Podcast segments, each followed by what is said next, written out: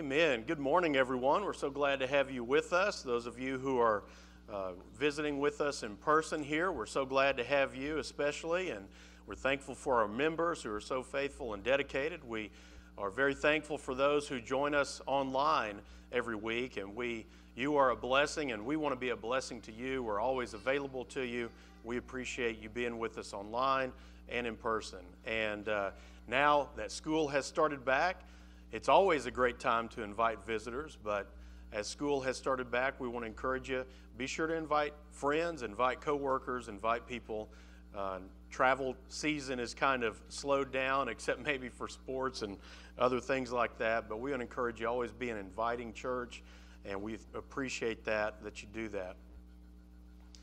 Have you ever written an important, heartfelt letter or card to someone? You took your time writing out the words. You, you, you thought about every word that you said. Maybe you started the letter over a few times. But you spent a lot of time writing something that was really meaningful to you to communicate to that person. Or maybe you've received one of those letters or cards, and when you read it, it meant a lot to you.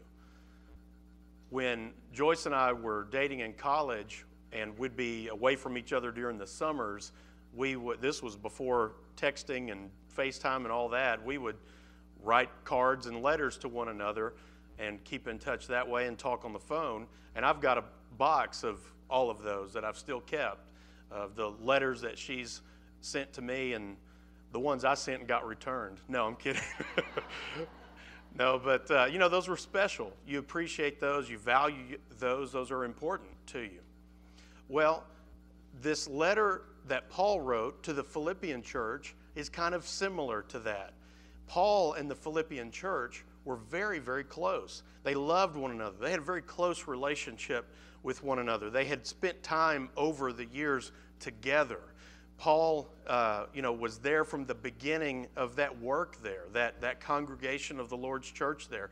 And so the Philippian letter is a, a love letter, a letter that really uh, communicates this relationship, this care, this love for one another. So you see that as you read the letter to the Philippians from Paul. And that's the series we want to start this morning and spend the next few weeks on, and that is Philippians, the letter to the Philippians, joy in Jesus. And so we, we won't go verse by verse through the book. We're going to go through, we're going to go through it, and then we'll stop at key points, and we're, we're going to try to get some key things from, from Paul that we can that we can learn that will help us grow, that will encourage us, challenge us, and uh, you know I think a letter like this is one that that there's a lot to, to take from. There's a lot that will help us. We think about all that Paul has gone through in his life, the sufferings the, uh, the challenges that he had, the disappointments that he had, the beatings, the, all of the things that he's gone through for the sake of Christ. And at the point of writing this letter to the Philippians, he's sitting in a Roman jail, not knowing what's going to happen, if he's going to live or die. And he writes this, one of the, one of the prison epistles, to the Philippian church and we notice when we read through the letter to the Philippians how much joy there is, and, and, and that 16 times uh, Paul mentions the word joy or rejoice or something like that. Uh, throughout this short letter of four chapters and only 104 verses. But he packs it full of joy and rejoicing. So we, we've got to ask the question how on earth could a guy who's been through all of the things he's been through and who now sits in jail for proclaiming this word, this gospel, this good news, and he doesn't know if he's going to live or die, how can this guy sit there and talk about rejoicing and being full of joy after all of that and knowing what he's dealing with? Well, that's one of the main things I want us to figure out and get from this series as we study Philippians. Now let's let's go ahead and turn to chapter 1. We're going to we're going to be in just part of chapter 1 today. And we're going to start off with looking at the first couple of verses, and we'll just look at a chunk of verses, comment about them and uh, on them, and then we'll move move on from there. Now, so Paul opens the letter to the Philippians in a little bit different way than he typically does. He doesn't always name an associate, another person. Sometimes he will say Paul, the, an apostle, something along those lines. But he opens it up. Look at verse number one and two. Paul and Timothy, servants of Christ Jesus, to all the saints in Christ Jesus who are at Philippi, with the overseers and deacons, grace to you and peace from God our Father and the Lord Jesus Christ. So he names Timothy as his associate, his co laborer. You know, they were very close uh, to one another. Timothy is, is, is there in some capacity. We don't really know how and what, but he's there with him, uh, helping him in some way. And so he writes and says, It's Paul and Timothy here. There, we are servants of Christ Jesus. Now, Timothy was well known to the Philippians. He had been there when they founded the church in Acts chapter 16. And it's really interesting to go back through the book of Acts and trace the, the, the story of the Philippian church. That's a neat thing to look at. Paul, uh, he, Timothy had been back to visit. Paul was also going to send Timothy again to the Philippians, uh, which he talks about in chapter 2. Now, Paul and Timothy, uh, as Paul says, are servants. Your translation may translate that word slaves. Now, Paul intentionally uses the Greek word doulos, which is slave, it can also be interpreted servant, instead of the Greek word that we often see, diakonos, which is where we get deacon, servant, minister. Paul didn't use diakonos, so we've got to ask, well, why didn't you use servant, minister, deacon? Because those seem like they would fit. Well, he used doulos, meaning slave. So why would he say, Paul and Timothy, slaves of Christ Jesus? I think that's interesting that he said that. And of course, he said that because God uh, inspired him, led him to say that in that way, but he intentionally uses that word. He's making it clear that they belong to, they are ruled by Christ. Christ is, is their king, their ruler, their owner. They belong to Christ. See, see they, were, they were committed to do the will of Christ, no matter what. And so to use the word doulos, slave, is communicating something to the Philippian church. See, they weren't celebrities or some uh, elite rulers in their contemporary culture. They were, they were servants alongside the Philippians. And Paul, as he's going to talk about later, Paul could have pulled rank and claimed all kind of fame and education and status and, and all of that, but he didn't. He said, he said, Paul and Timothy, slaves of Christ Jesus. What an attitude that he shows us that we should have when it comes to uh, our faith. See, for Paul, being in the church is about service, not significance. It's not about getting a title or a position or some clout or being seen as such and such and so and so. It is about being a servant of Christ, not about any kind of significant position. And he's going to say more about that in chapter 2. But then Paul addresses uh, the letter to the overseers and the deacons. Now, this is the only letter of Paul's that he addresses to some identified leaders in the congregation. And he, and, he, and he addresses it to the elders and to the deacons of the church in Philippi. Now that's interesting. So it lets us know that the church had grown and had developed, it had matured to a point where there were elders and deacons in place. Now it's very likely that he did this because this church was a big supporter of his financially, but also in prayer and in co laboring for the gospel. And you see that throughout the, the letter. You see this co laboring, and he's going to use the word participation, fellowship, uh, partnership. He uses that type of language throughout the letter. So they were, they, were, they, were, they were tied in closely to do the work of the Lord. And so he's writing to the leaders and servants of that church, the overseers and deacons, who were supporters, who would have been the rightful people to uh, receive this letter and pass it on to the congregation. Now, look at verses 3 through 5. I thank my God in all my remembrance of you, always in every prayer of mine, for you all making my prayer with joy because of your partnership in the gospel. See, uh, from the first day until now. So that's the first time we see the language of partnership, fellowship, uh, partakers in this, this concept of working together, participation. Now, this congregation partnered with Paul in, as we said, multiple ways, and Paul was so thankful that he had this congregation working in partnership with him to further the gospel. Now, look at verse number six. And I am sure of this, that he who began a good work in you will bring it to completion at the day of Jesus Christ. Now, that's an important thing for Paul to say. He who began a good work in you will bring it to completion. He says, I'm confident of this. I'm sure of this. I know this is going to happen. He's going to bring that work in you to completion at the day of Jesus.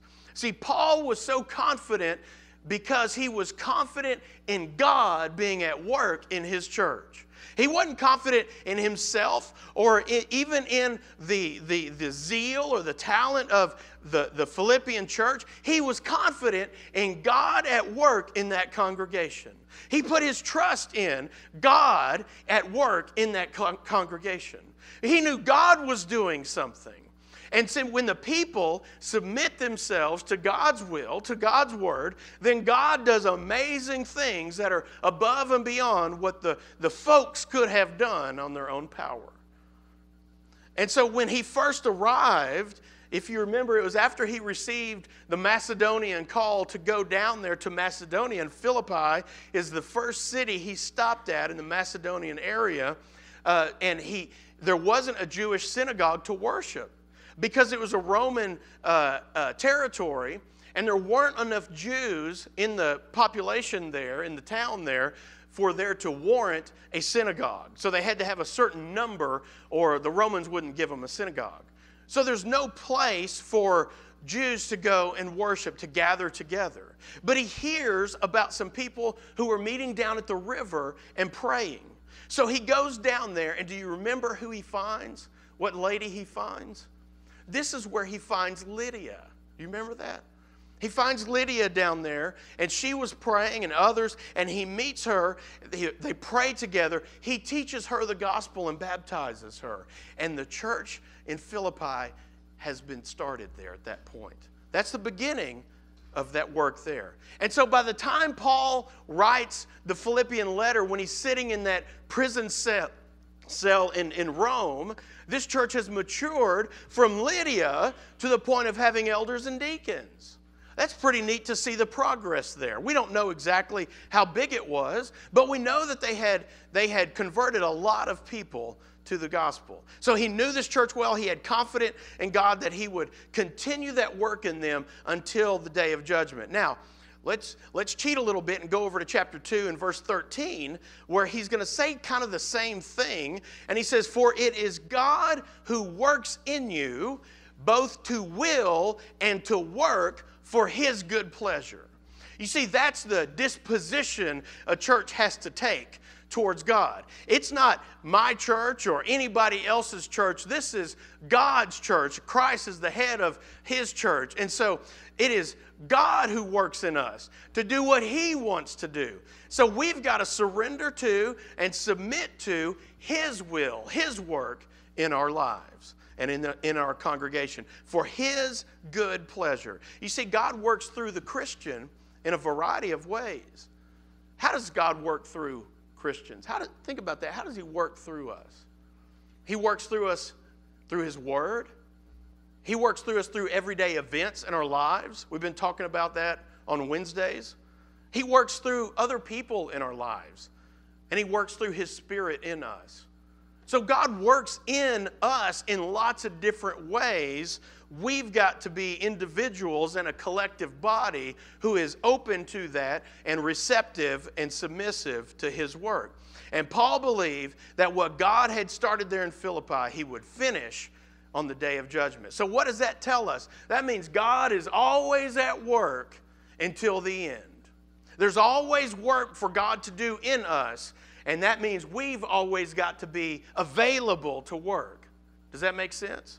And so Jesus established his church on that confession of faith, that confession of, I believe in you, I'm going to submit to you, surrender to you, live for you. And then he does his work in his church and in his people. And that's a church that succeeds. And maybe that's not the best word to use in church, but that's a church that thrives in doing God's will. And it was a long time ago when the Bullard Church of Christ was started. Is that right? Many, many years ago, this work was started. And it has a great history, a rich history. Some wonderful, wonderful people have come through here. Many, many, many people, wonderful people, Christians, have come through here over the years. And this congregation has done great works uh, in this community and beyond. But God is still at work, and God says, I'm not finished yet. I have work to do in this congregation. You have work to do in this community and I'm at work and I will see it through to the day of judgment. So we're not done working. We've got lots to do through the rest of our future time together. Now, our job is to be faithful to do his work. And that's what he works with, is those faithful to do his work. Now, look at verses 9 through 11. And Paul writes, And it is my prayer that your love may abound more and more with knowledge and all discernment so that you may approve what is excellent, and so be pure and blameless for the day of Christ, filled with the fruit of righteousness that comes through Jesus Christ to the glory and praise of God. Now, look back over those couple of verses, and what do you see? What do you see? What, what picture is painted there? What do you see Paul describing? He's describing spiritual growth. He's describing Christians maturing in their faith. Do you see that? It's my prayer that your love may abound more and more. And how? With knowledge and all discernment, so that you may approve what is excellent, and so be pure and blameless for the day of Christ, filled with the fruit of righteousness that comes through Jesus Christ to the glory and praise of God. Do you see spiritual maturity there? Paul's saying, I'm praying that you will keep growing spiritually. Now, he says that your love may abound more and more. Where do you think that originally comes from? That kind of sounds like the great commandment love the Lord your God with all, right? And love your neighbor as yourself. He's saying, I want your love to just abound more and more, never stop. He's saying we've got to grow in our love for God and for one another. And then you never stop maturing. So, in addition to growing in our love, we are to grow in our knowledge and in our discernment. So, it's not just this floaty cotton candy ice cream huggy love. That's not what he's talking about. He's love for God, that devotion to God and for one another, and, and to abound more and more. And then he says, and I want you to grow in your knowledge and discernment. So, how do we grow in knowledge? Well, how do you grow in knowledge about anything? You have to study it, don't you? The only, the only way you learn anything about anything is by studying that thing. Is that right? Is there anything you just all of a sudden, you've never heard of it, you have no idea what it is, and all of a sudden you know all about it? That's impossible to happen. The only way you learn something is by studying that thing. The only way we grow in knowledge is by studying God's Word. And that, that happens in some different ways. We need to do that on our own at home. And I'm not saying you have to study for four hours. I'm not even saying you have to read the Bible through every year. You can do that if you want. That's wonderful. But we need to be studying the Word of God in our own homes and to ourselves, us and God. And there are other opportunities to grow in knowledge too, aren't there? Our teachers who work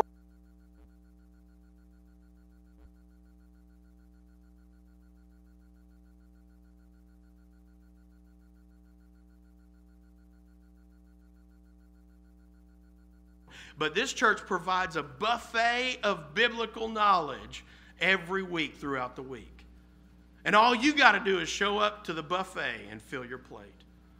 and then do that on your own as well. Talk about it at home. Have devotional time at home where you look at a passage, you talk about Scripture. Make the Bible something that is normal in your home. And, and we also need to grow in our discernment so that you may approve what is excellent and so be pure, or your translation might say sincere and blameless for the day of Christ. So we have to grow in our discernment. What does that mean? Our perception, our understanding. And the only way you grow in your discernment spiritually is to grow in what? Your knowledge of the Word of God. So you want to get sharper and wiser and have more discerning and under, discernment and understanding, you need to grow in the Word. And the more you grow in the Word, the more you grow in your discernment. And Paul talks about that in other places as well. The NIV says depth of insight. Now, when Paul says approve what is excellent, it means here to be able to discern what is best, to make right choices. So we've got to get sharper and sharper and sharper about making right choices in our lives, to follow God's word. And when we, when we mature spiritually, we mature in our decision making ability. Okay? That makes us, we make wiser decisions. Now, this is really interesting to me. The word pure, uh, or it, it's, it's, it's sincere in the Greek, and other translations say sincere. The ESV says pure. Here's where that comes from. I thought this was interesting.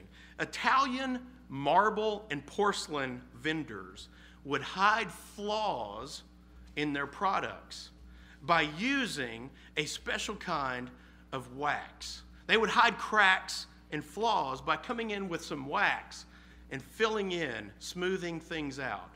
So, someone coming along their booth, their store, didn't see all the flaws and cracks because they had smoothed it out and filled it in with this special kind of wax that they used.